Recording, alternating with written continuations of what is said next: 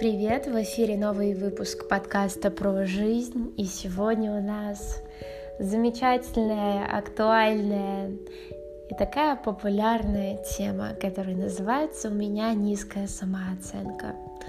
Сегодня я буду говорить про свою личную историю, а, на которую я наконец созрела, потому что какие-то личные моменты для меня действительно являются эмоциональными. Расскажу про историю с моей низкой самооценкой а, и про тот опыт, к которому сейчас я двигаюсь. Это опыт, да, а, полной, тотальной любви к себе, это опыт уверенности, это опыт вот такого очень сильного внутреннего стержня.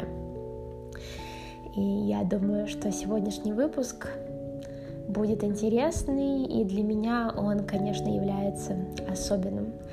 Особенным с точки зрения того, что сегодня расскажу, потому что немногие слышали эту историю.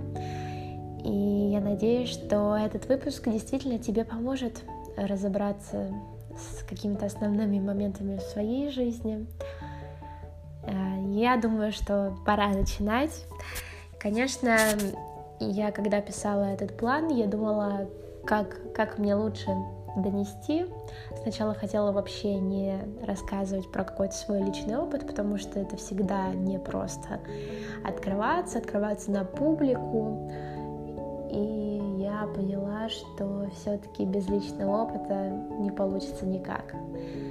Это то, чем я являюсь, и тот опыт, который был в прошлом, это тоже я.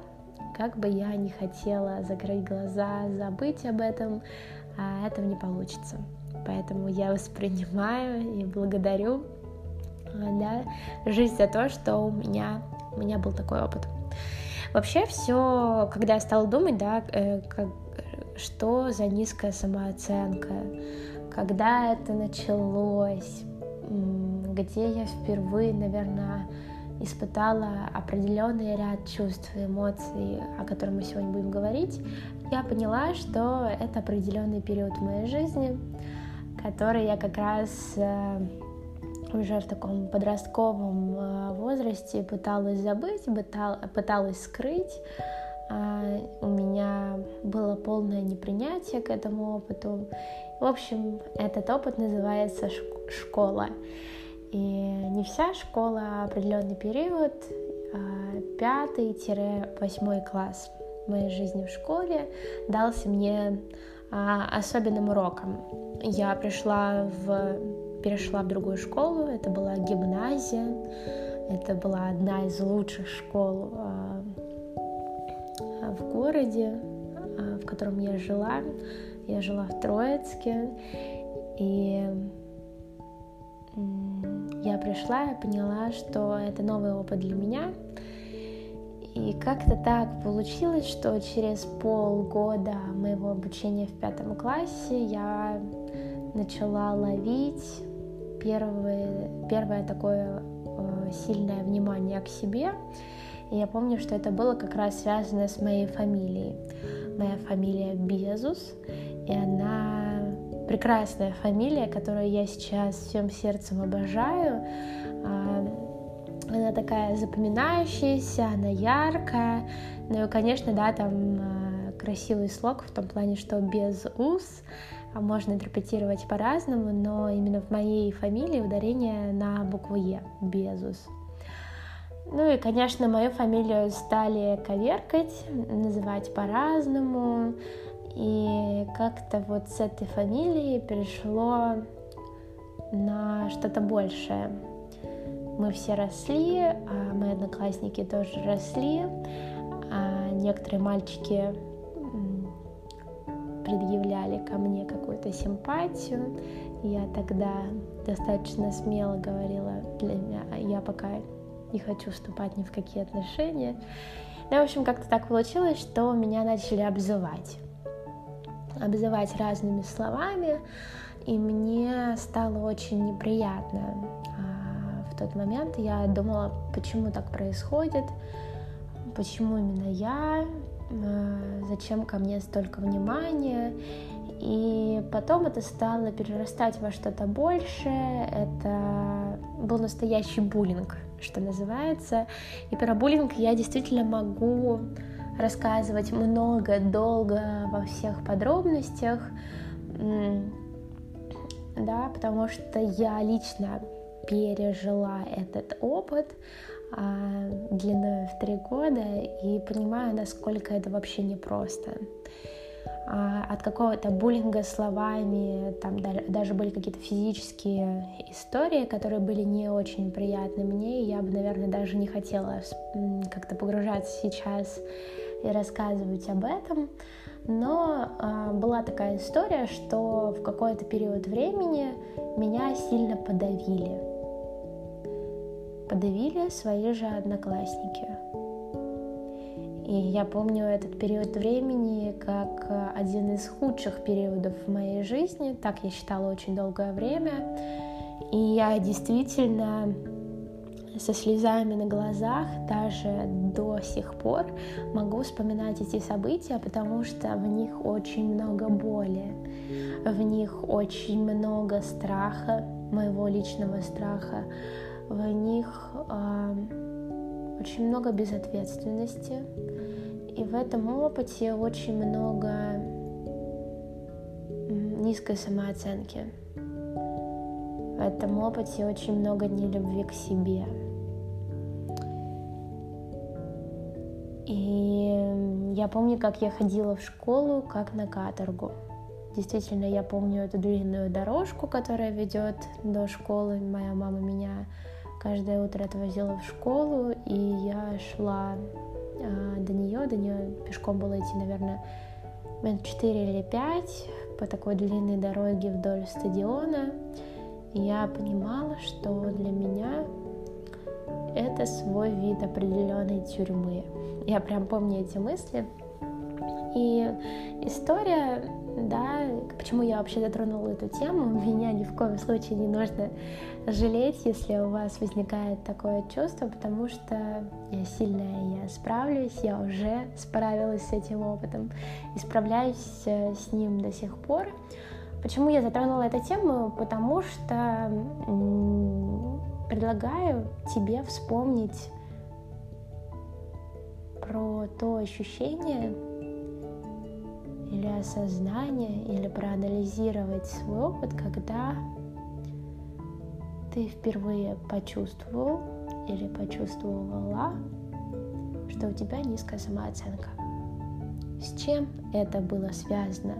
С каким воспоминанием из юношества или из детства это было связано? И у меня, конечно, этот опыт а, именно с периодом с 5 по 8 класс. И я бы могла винить и говорить, я там, да, что я виню вас, я обвиняю этих людей, как я долго делала, но ключевой историей было то, что я не смогла противостоять, я не смогла дать отпор, я не смогла защитить свои личные границы. Просто потому, что я не знала, как это делать, что мне говорить. Мне казалось, что я, что я должна просто терпеть. И в конечном счете так и как бы, да, и случилось, кроме каких-то, наверное, совсем исключений, когда я стала уже там угрожать и говорить, что вот, я расскажу всем, все узнают, такого больше не повторится, но при этом мне почему-то было очень страшно страшно рассказывать, и я чувствовала себя очень подавлена. У меня возникало тогда очень много вопросов к себе. И я четко понимаю, что именно тогда у меня появилась нелюбовь к себе. Я стала не любить себя за то, какая я есть. Мне казалось, что я просто ужасна. Это как раз пример того, как э, общество, в котором мы растем, да, окружение, которое есть около нас, влияет, влияет на нас и на нашу самооценку. И именно в тот момент я дала возможность окружающим людям моим одноклассникам, а, дать такую прекрасную возможность э, поиздеваться надо мной и над моей самооценкой. В целом это, конечно, шалость удалась, что называется, и именно тогда я стала воспринимать, что, что называется, да, в терминах а, каких-то психологических концепций, я не окей.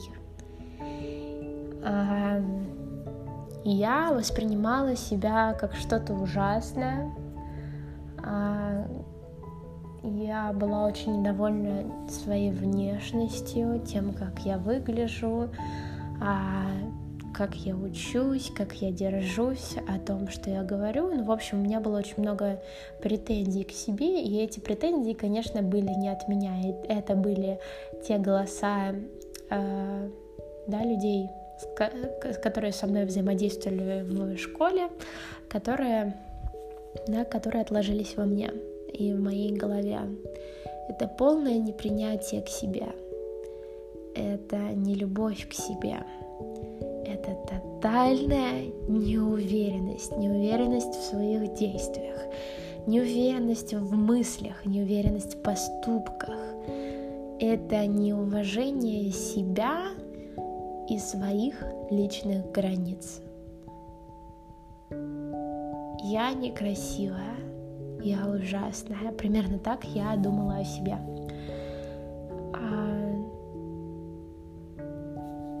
Такой момент был в моей жизни. И все эти три года я понимала, что я не, не ну, мне некомфортно. У меня был сильный внутренний протест. И этот протест эм, счастливым стечением обстоятельств вылился в то, что я перешла на домашнее обучение. Это было лучшим решением, а, как я уже говорила, практически за всю мою жизнь, потому что если бы я оставалась в школе еще хотя бы год, я не уверена, что я бы справилась э, с этим самостоятельно, что я пережила бы этот опыт, потому что для меня было очень тяжело. Тяжело существовать а, в такой атмосфере.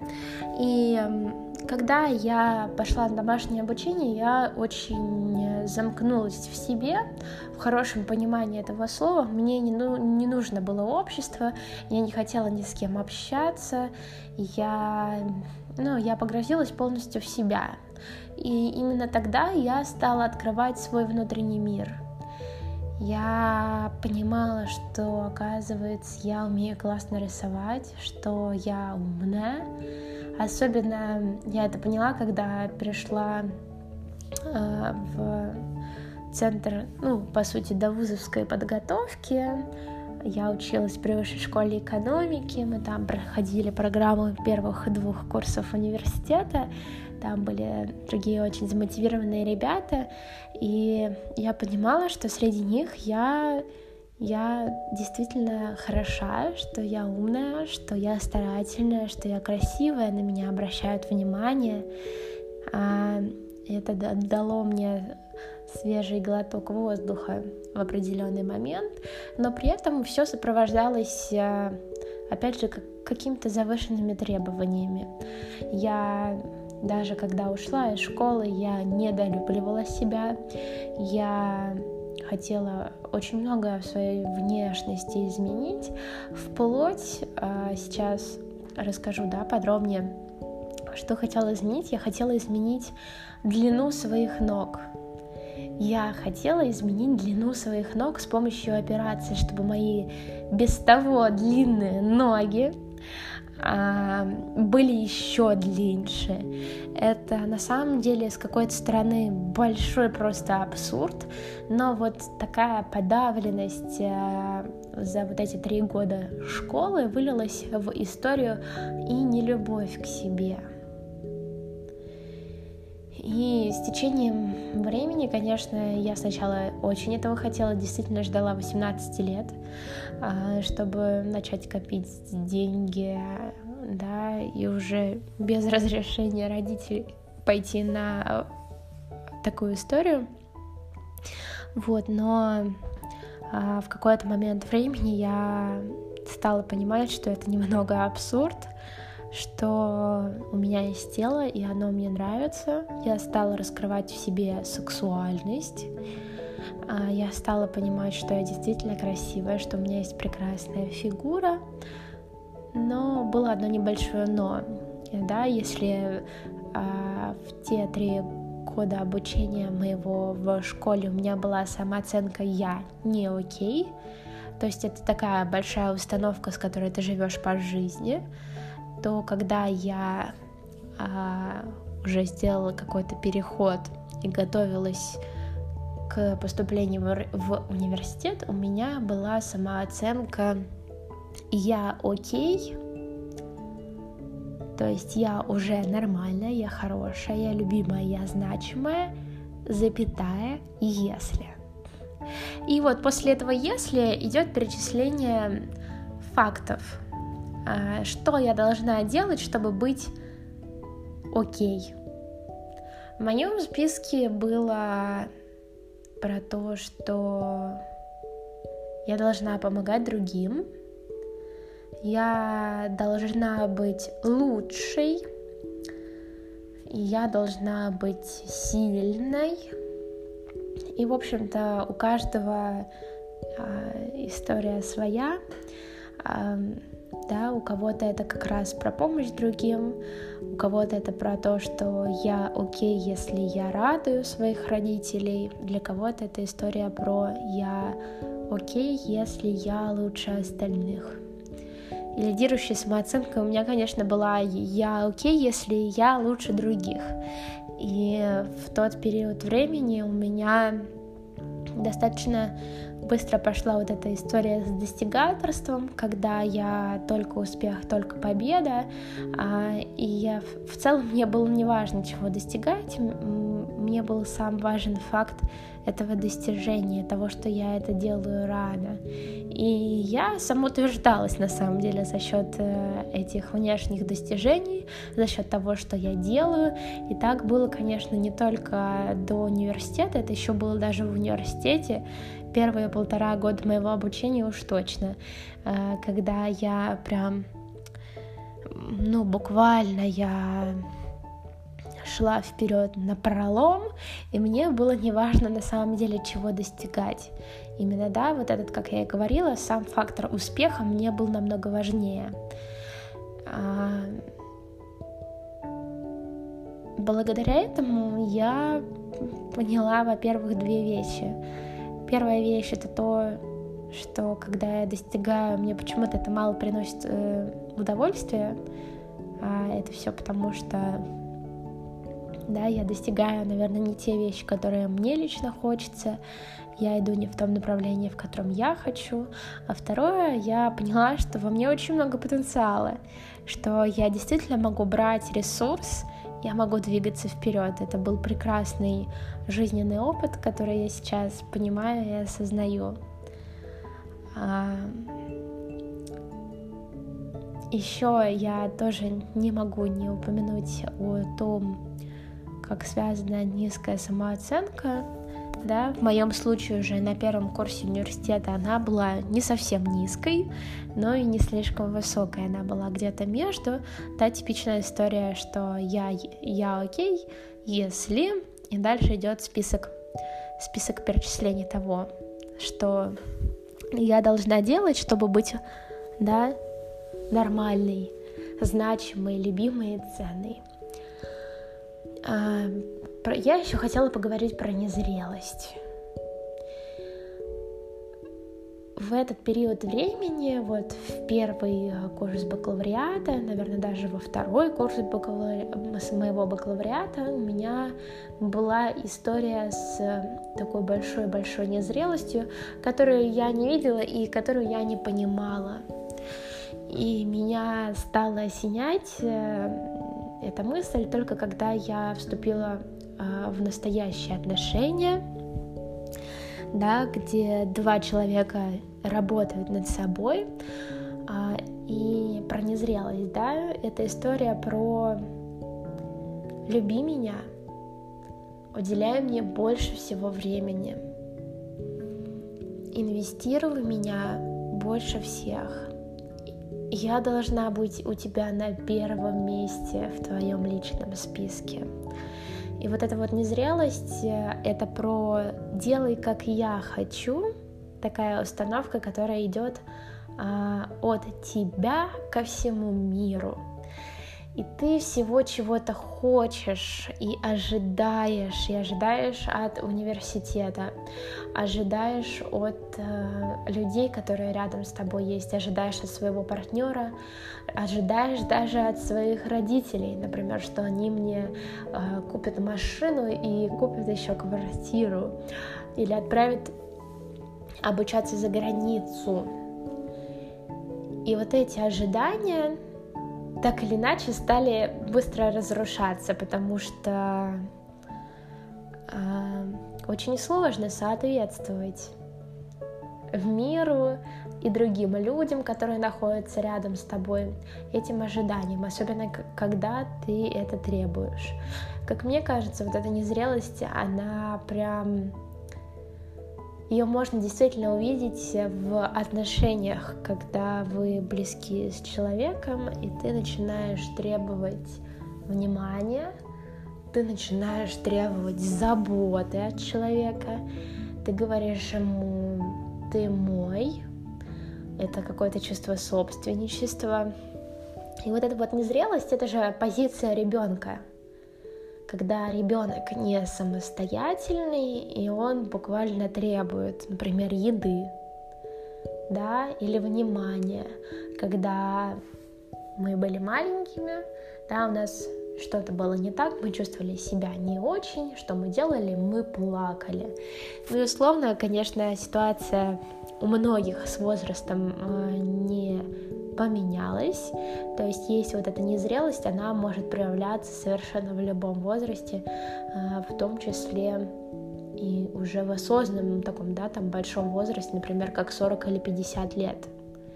Когда ты в 40 или 50 лет остаешься маленькой девочкой или маленьким мальчиком, которые всего чего-то требуют от мира.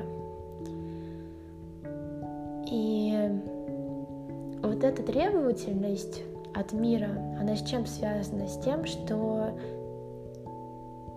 ты чего-то требуешь от других, разочаровываешься и иногда даже начинаешь злиться, а злиться на окружающих и требовать и говорить, что вот они все плохие, весь мир просто отстой, они не могут удовлетворить твои, мои желания. Но вопрос ведь в том, а можешь ли ты удовлетворить свои желания самостоятельно?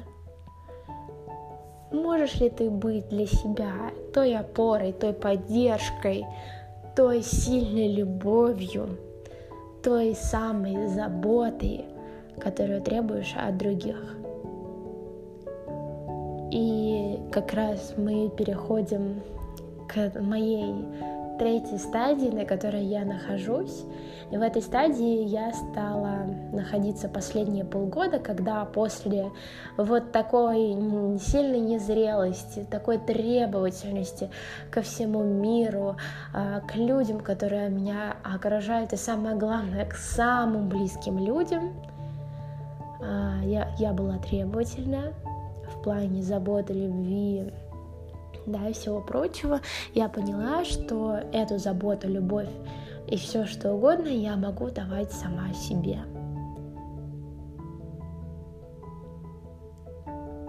И я плавно стала переходить в другой уровень самооценки, где я не самоутверждаюсь за счет окружающего мира, где я не ищу того, что меня похвалит наконец, да, что меня полюбят наконец, что я для кого-то стану значимой наконец. Да, ведь это как э, история с лайками в Инстаграме. Когда тебя лайкают, э, тебе кажется, что «О, вот, я значим, людям, я нравлюсь людям», и ты самоутверждаешься за этот счет. А когда лайков мало, ты думаешь, блин, ну вот, значит, я не такой уже классный. эта история как раз про постоянную такую незаметную игру, в которую мы играем, да, про то, что я хочу видеть каждый день, что люди любят меня, да, и я хочу видеть это как можно чаще. Я каждый день хочу убеждаться в том, что мой партнер на, на 100% заботится обо мне. Это уже, конечно, переходит в определенный эгоизм, да, когда мы становимся очень требовательными.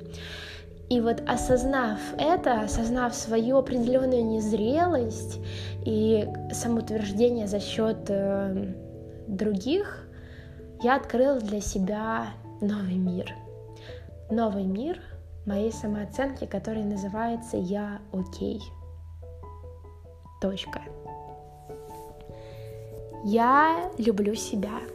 Я значима для себя. Если кому-то не нравится мой результат или мои действия, это не влияет на мое настроение, это не влияет на мое ощущение, это не влияет на меня, потому что я и без людей вокруг знаю, что я значима, я любима, я прекрасна, я целеустремленная, я молодец. Я знаю это без окружающих людей вокруг. И, конечно, я над этим работаю каждый день. А, да, бывают разные ситуации, которые прилетают, как, которые как будто тестируют меня как раз на историю с внутренним стержнем. И честно скажу, что в некоторых аспектах своей жизни я все еще та незрелая девушка, девочка, которая периодически требует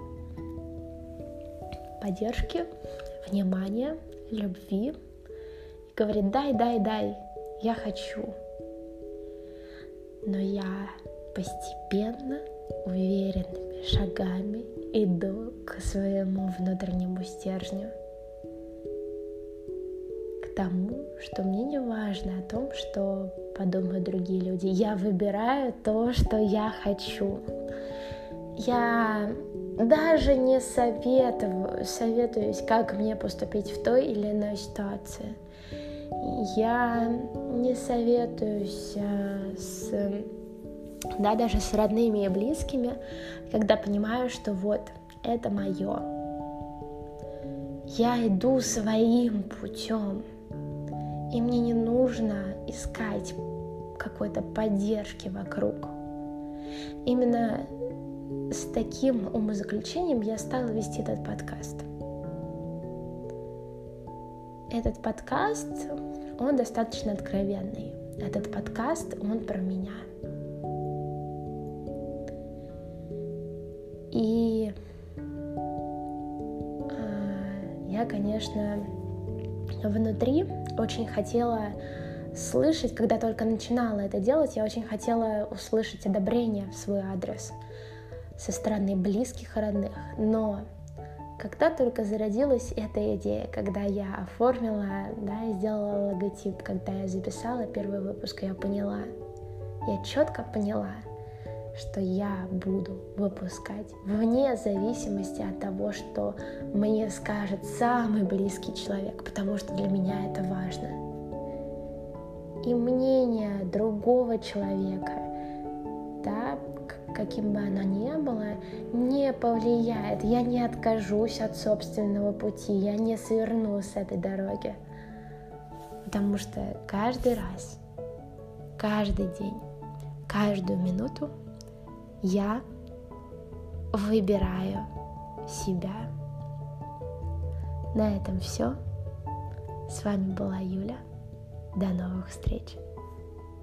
thank you